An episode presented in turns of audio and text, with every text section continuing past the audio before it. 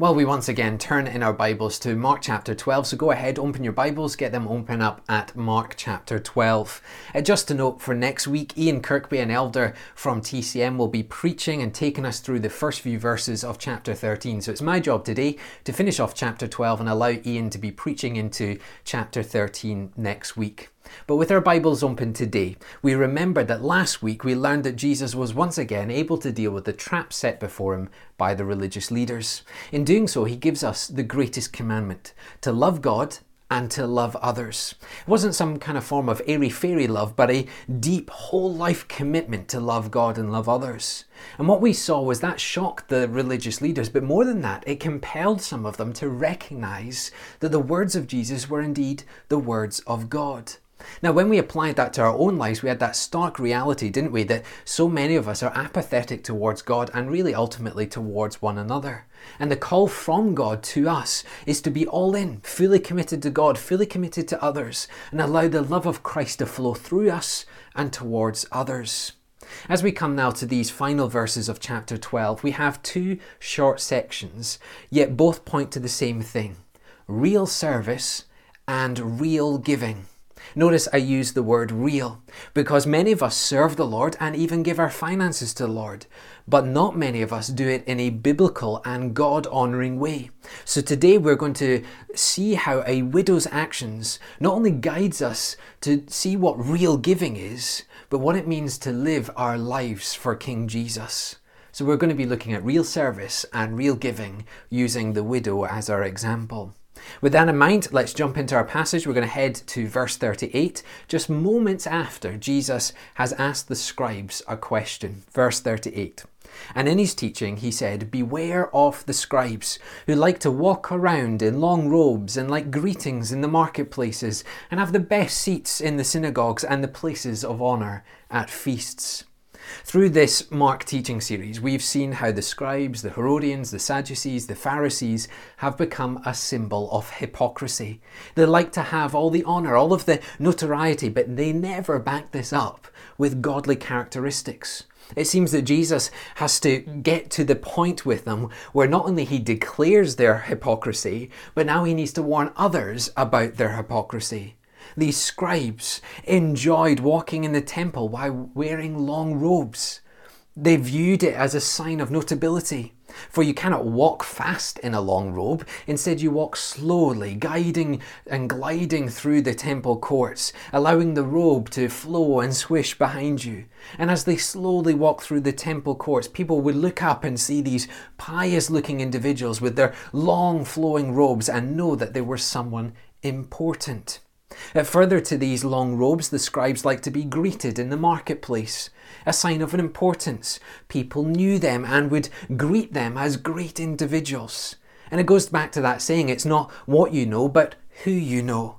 So filled with pride, the scribes loved the attention of being known and being sought out in the public realm.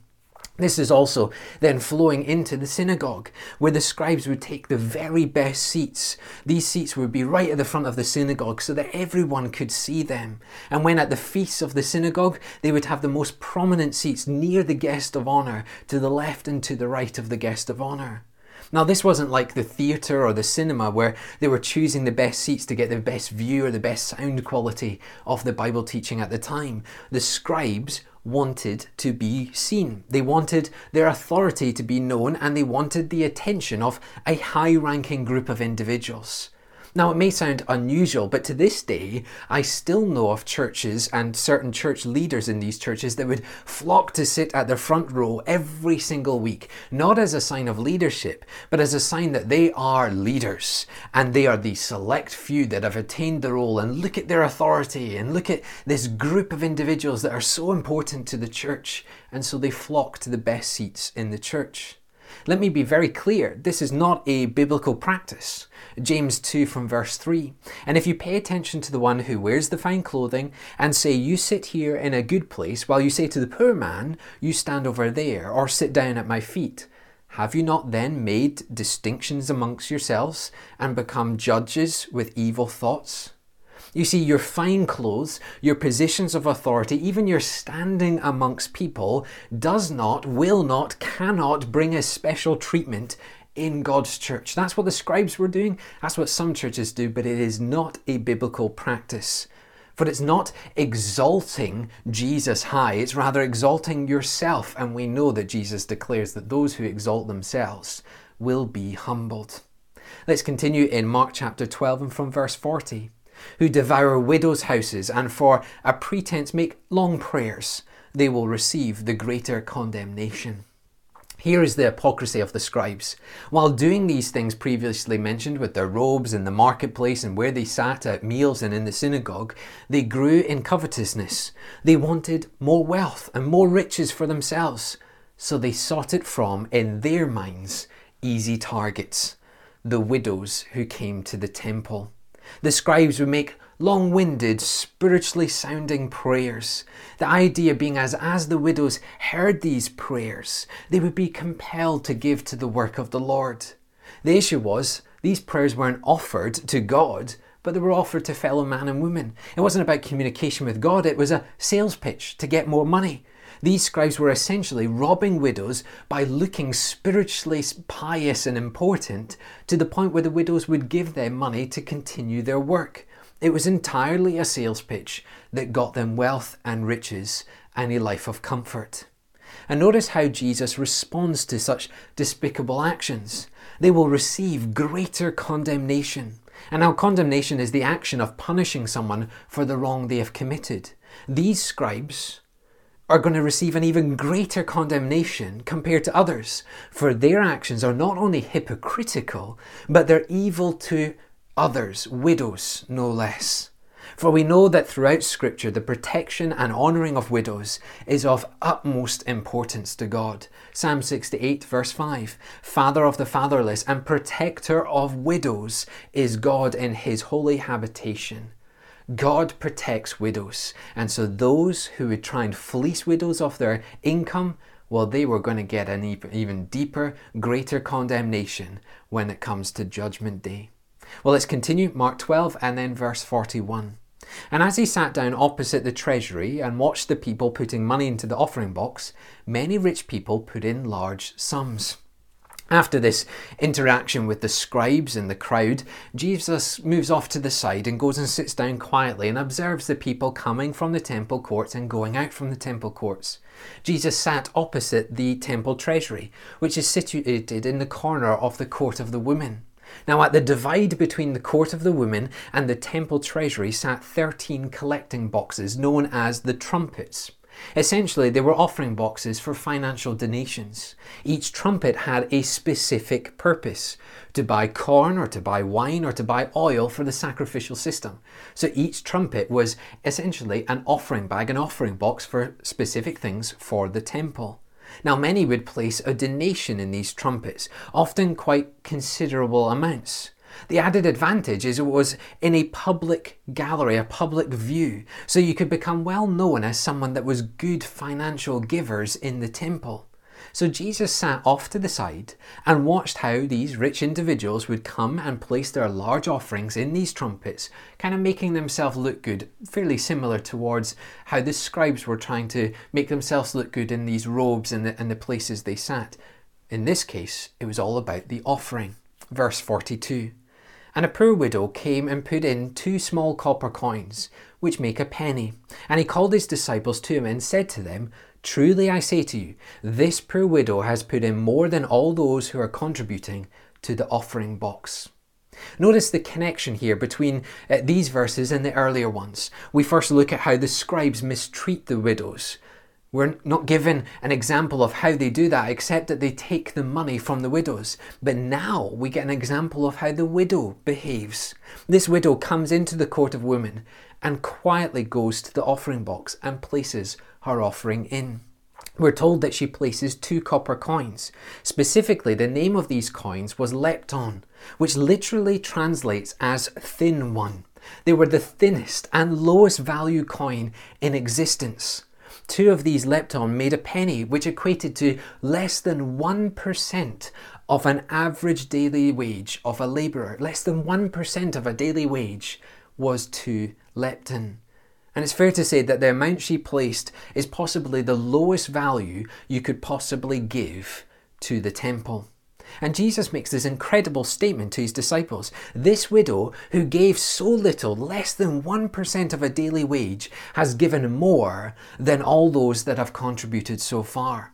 And I want you to see that Jesus doesn't say, has many or anybody given so far? He says, everyone, all of those who have given so far. Not a single individual has given more. And if you add up all of the individuals, they still wouldn't have given more than this widow and her leptons.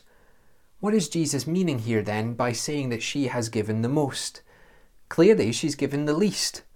But that is only the case when we consider her giving as an earthly giving rather than a spiritual giving. And we see Jesus getting to his point in verse forty-four. For they all contributed out of their abundance, but she out of her poverty has put in everything she had, all she had to live on. Everyone else who was given uh, their funds and their resources to the temple had done so in abundance. Essentially, they were comfortable. They had all their bills met, they had put their savings aside, they had been able to buy some luxuries, and then they considered what they could give to the temple. And in great comfort and abundance they came, and in some sense of showing off of how much they had, they gave in plenty.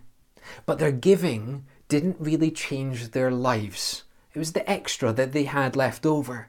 Sure, they might have gone without a couple of things that particular day, but their giving didn't hurt them. In their abundance and in their comfort, they gave only what would not change their lifestyle. Yet this widow was poor. She barely had anything to live off. In fact, as she went to her purse to see what she could give in the temple and give to the Lord's work, all she found was two leptons, one penny. Instead of keeping anything for herself, she gave it all to the temple. And after her giving, she had nothing to feed herself, nothing to secure her future, no financial security whatsoever. She had no comfort, no luxuries, no earthly hope of figuring out the next day, yet she gave all she had.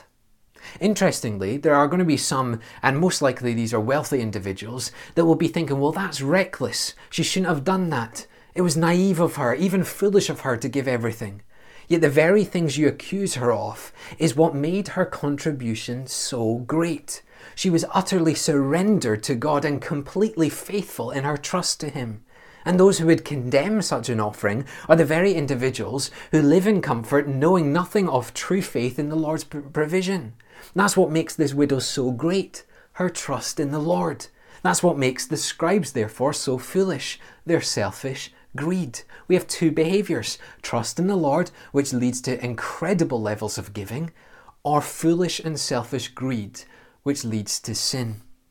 Now, I said at the beginning of this sermon, we would be looking at true service and true giving. Let me now just bring some application from this passage. It's, it's not a long passage, it's not necessarily even a deep passage, but it brings some real life and meaning into how we should be responding to Jesus and to the giving of His work. And so I want to allow God's Word to shape our thinking. And so taking these two small passages, let them shape our thinking as we go through some application points. At firstly, there's a warning against prominence in this passage, a warning against prominence. Notice the difference between the scribes and the widow. The scribes made it all about them, all about their importance, all about their notoriety, all about how good they were. The widow humbly gives to the work of God, seemingly unseen, almost ignored by the crowds in the temple. Yet it was not the scribes who were praised for their service, but the widow. It was not the prominence of the scribes, but the humility of the widow that drew the attention of Jesus. Luke nine twenty-three, and he said to all, if anyone would come after me, let him deny himself and take up his cross daily and follow me. If we're to be a follower of Jesus, we must deny ourselves, meaning we do not seek the limelight, we do not seek importance, we do not seek uh, notoriety. Instead, we pick up the cross of Christ and follow, lifting Jesus' name high. Matthew twenty-three twelve, whoever exalts himself will be humbled, and whoever humbles himself will be exalted. So not only does Jesus command that we do not seek prominence, but he also warns us that if we do, we will be humbled and reminded that we are nothing compared to the Lord Jesus Christ. What does this mean practically uh, this week in our service for Jesus? Well, I think it's fairly simple, really. Your credentials, your achievements, your years of service, your skills, your abilities, your reputation, your desires, and your service should and can only amount to one thing: Jesus. All too often, we have people in church that say, "Look what I did," or seek to be put in positions of trust because they have the right opinion and their voice is the right voice. Yet as servants of Jesus, all but we can say is look to Jesus, look to His righteousness, look to His sacrifice, look to His attributes, look to His character.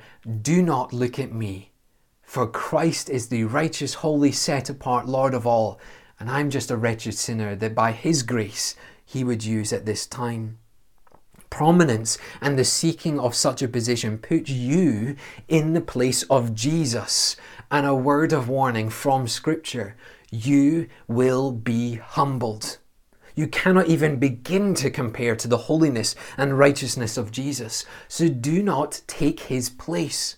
You're not the most important person in the room. Your opinion is not the most important, and your service is not the greatest. Jesus will always take the highest honour. It is His name that's the greatest, it is His righteousness is the greatest, and it's His service to the point of death on the cross that will always be the greatest. So we must not be like the scribes and seek prominence. The word of warning is that we'll be humbled if we do so. The second thing I want to bring out this passage is a warning against financial religion. A warning against financial religion. Uh, there's a major rise in our society of what is coined financial religion, of what many of us know as the prosperity gospel movement. At core, financial religion puts money at the centre. Give to the church and God will give you riches. Give to this famous preacher and God will bless you with riches. Give money to the healer and you will be healed. It doesn't matter really the subject matter, for in every situation there is a significant financial contribution that is needed. This was the scribes. Give money to us as you listen to our long-winded spiritual prayers of blessing, and the Lord will bless you. I want to be very clear today. We are learning from our passage that giving is a biblical thing. Yet where the scribes go wrong and where prosperity gospel goes wrong is they make money the centre, the very core of what they do, rather than Jesus and His name being lifted high. In the book Defining Deception by Costi Hinn, in the chapter about master of manipulation, Costi writes, "If any teacher tells you the gospel promises prosperity, power or material reward, their message is not of God." Do you see that? The scribes were not of God. They were focused on themselves, the message of prosperity, not from God, because it's from a false teacher. You didn't give so you can get. Rather, you gave because that was your service to King Jesus or to the Lord's work. You don't give so you can look good. You give so that before a holy God you are seen as obedient and God-honouring. Don't be like the scribes by making it all about money, money, money. More than that, we as a church need to make sure we're not about money, money, money. Instead, we're to be all about Jesus, Jesus, Jesus. And as a church, we're to be all about Jesus, Jesus, Jesus. Do you get the point here? Prosperity and prominence and money religion, financial religion and prosperity gospel is all about the money.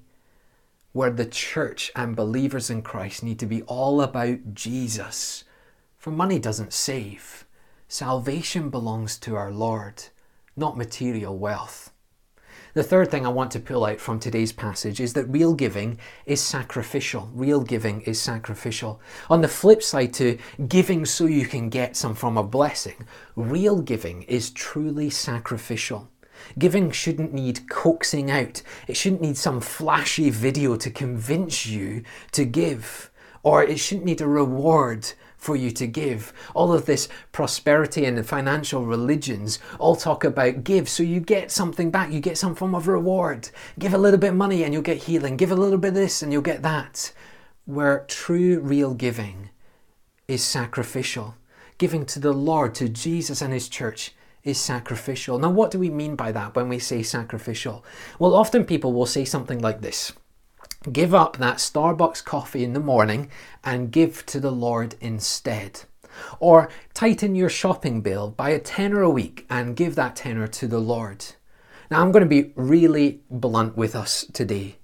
If that's your view of sacrifice, then it is utter nonsense.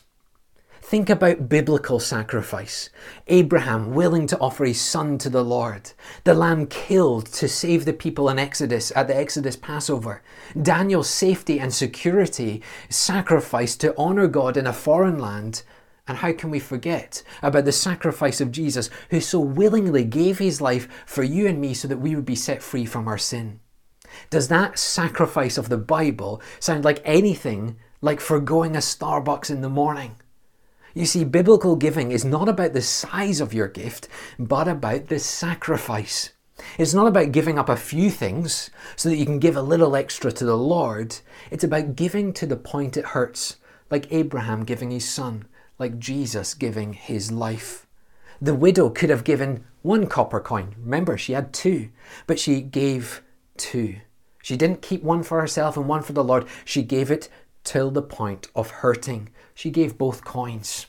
Just look at Second Corinthians eight and from verse two. For in a severe test of affliction, their abundance of joy and their extreme poverty have overflowed in a wealth of generosity on their part. For they gave according to their means, as I can testify, and beyond their means, of their own accord, begging us earnestly for the favour of taking part in the relief of the saints.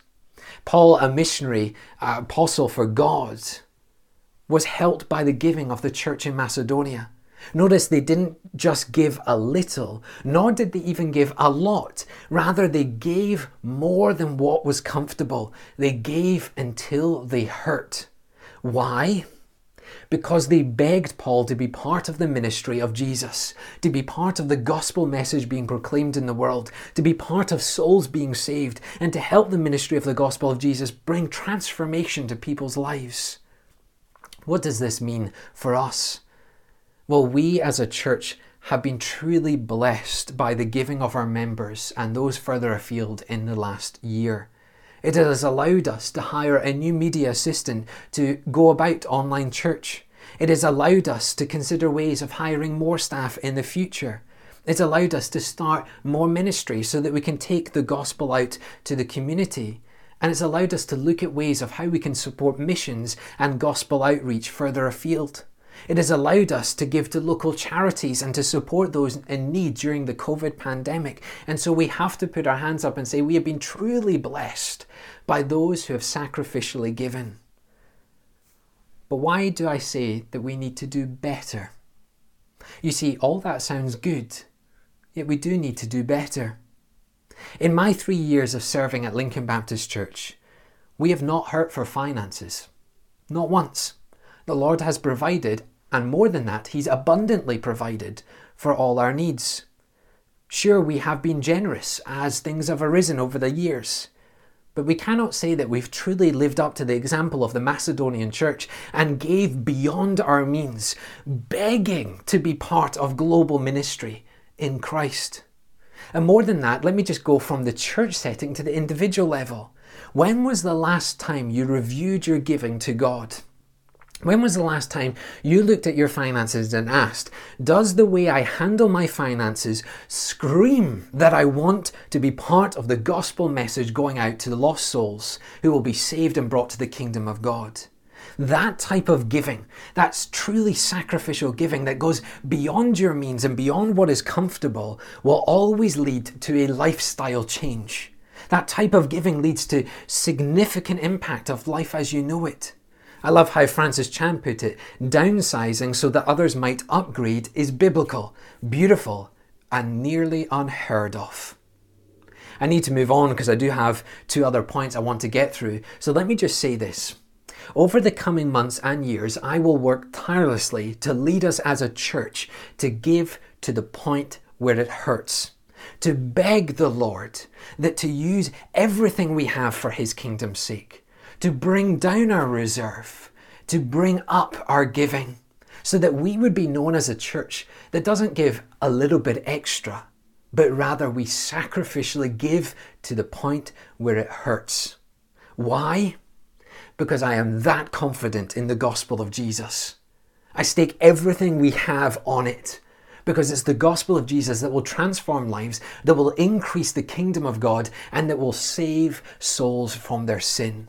So I have no interest in us as a church holding finances. I have no interest in our church growing as a wealthy church. None at all.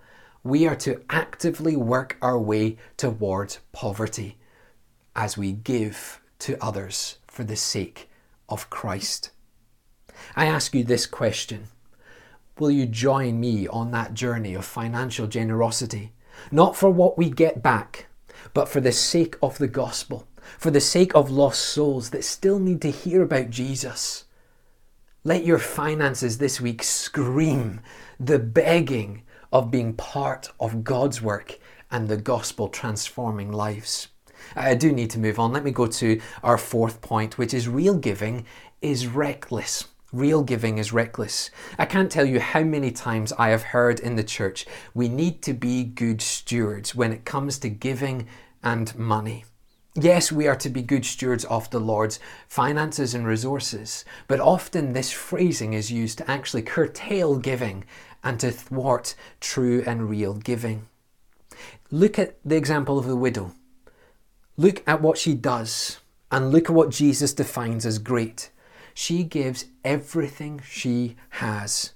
She gives all her savings, all her daily income, all her wealth, and everything she has left to the work of the Lord. She gives to a reckless level. She trusts the Lord so deeply. She seeks the word of God so passionately. She gives everything. There's nothing left for her. You see, real giving is reckless. Reckless because it cares not for this world, but entirely for the kingdom of God. Real giving doesn't think about retirement or savings accounts or even whether you're going to own a house in your life or not. Real giving speaks of complete trust in the Lord's work and the Lord providing for our needs. Real giving speaks of hope in the kingdom of God rather than hope from anything in this world. The world views this giving as reckless. Why help others? Help yourself. Why pay for missionaries to spread the name of Jesus? Secure your retirement instead. Why pay for Bibles to go into schools? Pay for your own children to have everything that they want. Why pay for students to train as pastors and missionaries?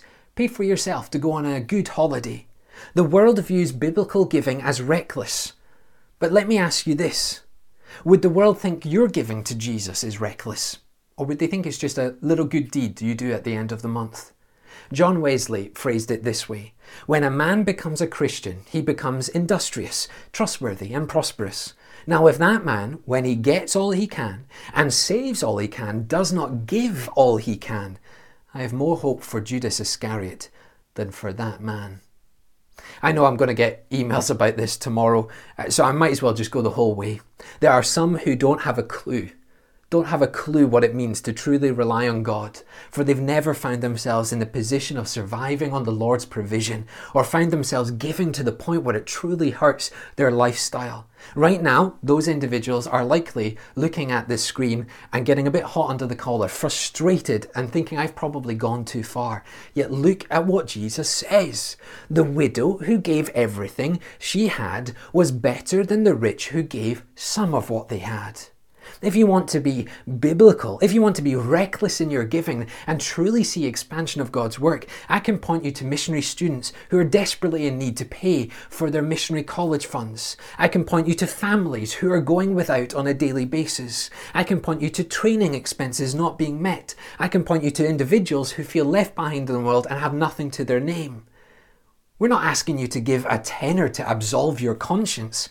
We are asking you to be reckless, to be all for Jesus and blow these issues out of the water so that you will know that you have been part of God's work, that you will have funded missionaries to take the gospel out to the world. You'll have funded pastors to know the Bible and teach the Bible so they don't fall into false doctrines, that you'll have changed families' lives because you decided that Jesus comes first, not yourself.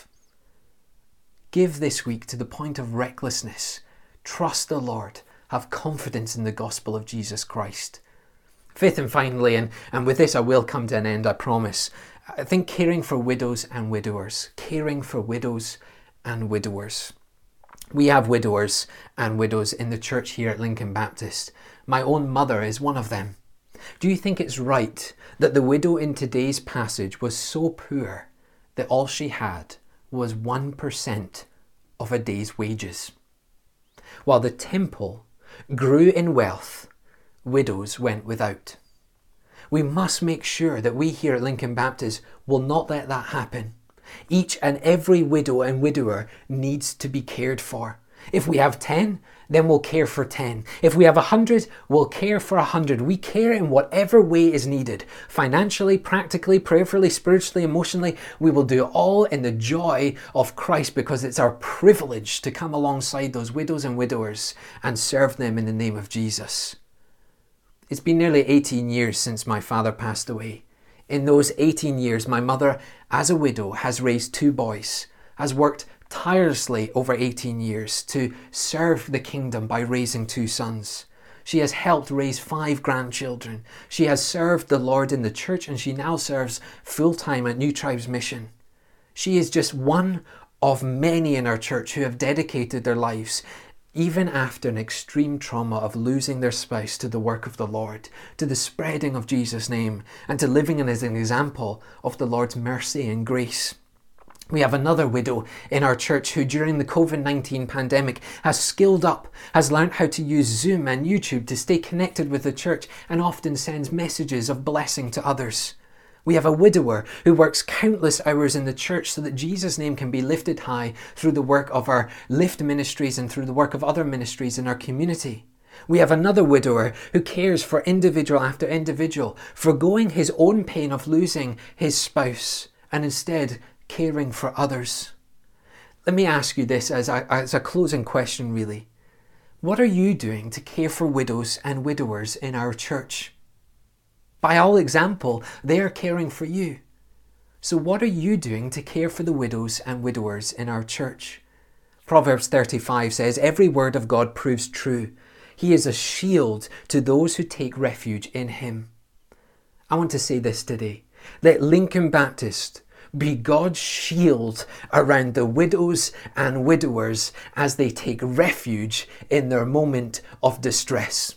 We want our church to be a church where widows and widowers are not poor along the lines of the edge of the temple, dropping in a little bit of offering and then disappearing and everyone ignores them. We want widowers and widowers to be uplifted, to be cared for financially, practically, spiritually, emotionally. We want to be by their side as the shield of God as they serve him every day. What are you doing to serve widows and widowers of our church? Before I pray, if you want to talk about anything that has been said today, if you want to help in any form of way, or if you need help, please contact us via social media, our church website, or the email address admin at lincoln baptist dot co dot uk. We want to help you in your time of need, and we need people to help others in their time of need. Let's pray together. Father, I do thank you for the wonderful privilege that we have to be saved. That privilege to have our sins forgiven, that privilege to be set free. Father, we pray that in our lives we be an example of that, as we serve you not for prominence, but to see your name lifted high. Father, we pray that we would be reckless in our giving, that we would throw this world's thoughts about finances to the side, and we would trust in your unfailing love. Father, if you can forgive our sins through Jesus Christ, then you can provide for our needs every day. So help us give. Give to the point where it hurts. Help the poor have their needs met. Help missionaries be trained. Help pastors be trained. Help ministries start up so we can spread the gospel. Help us pay for Bibles in schools, Bibles in universities. Help us come alongside people who want to know more about you and help them with books and resources and care. Father, help us help widows and widowers, come alongside them prayerfully, practically, financially, emotionally, spiritually, so that we can be a caring church. Father, help us never dare be like the scribes. Instead, help us live that example of the widow who was greater than all else, for out of her poverty she gave everything she had. So Father, we hand this over to you, praying that you would disrupt our lifestyles, praying that you would turn our lives upside down, and at the end, your name would be lifted high and your kingdom would expand. We pray this in the precious name of Jesus. Amen.